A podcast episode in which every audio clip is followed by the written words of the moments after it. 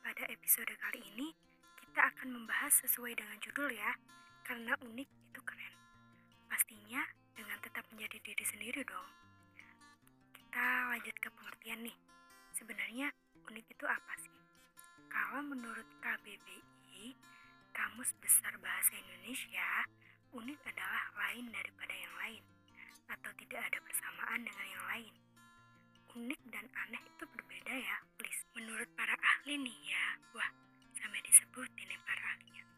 Unik itu kesanggupan untuk menyadari diri yang menjadikan dirinya mampu melampaui situasi sekarang.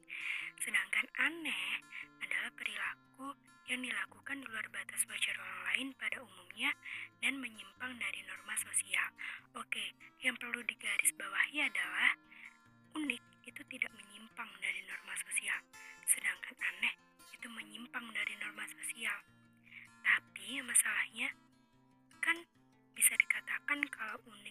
sesuatu yang spesial dan jarang dijumpai. Tapi kenapa sih banyak orang yang gak pede dengan sesuatu yang berbeda dengan dirinya? Mereka lebih memilih untuk mengikuti orang lain agar menjadi sama. Banyak sekali orang yang merasa keren dengan cara mengikuti sekitarnya, memakai apa yang sedang keren, sampai melakukan hal ngaco hanya karena ingin dianggap keren.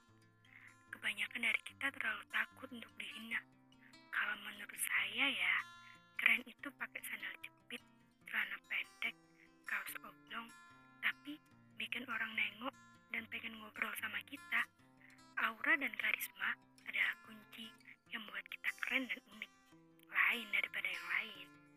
Ketika orang lain memakai sepatu keluaran terbaru dan kamu tetap memakai kets bluetooth, tak perlu meminta mereka untuk mengerti. Dan ketika orang lain melakukan sesuatu untuk disukai, dan kamu melakukan sesuatu karena kamu suka, tak perlu juga meminta mereka untuk mengerti. Ada kualitas khusus yang membuat berbeda gitu loh. Contohnya nih, oke kita ambil contoh hewan ya, biar gak bosan dengan manusia terus.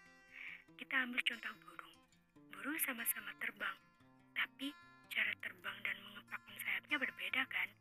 Mungkin karena masa tubuh, lebar sayap, ataupun faktor lainnya yang membuat perbedaan dari sisi kecepatan atau jarak tempuh. Nah, ini loh sebenarnya yang membuat unik.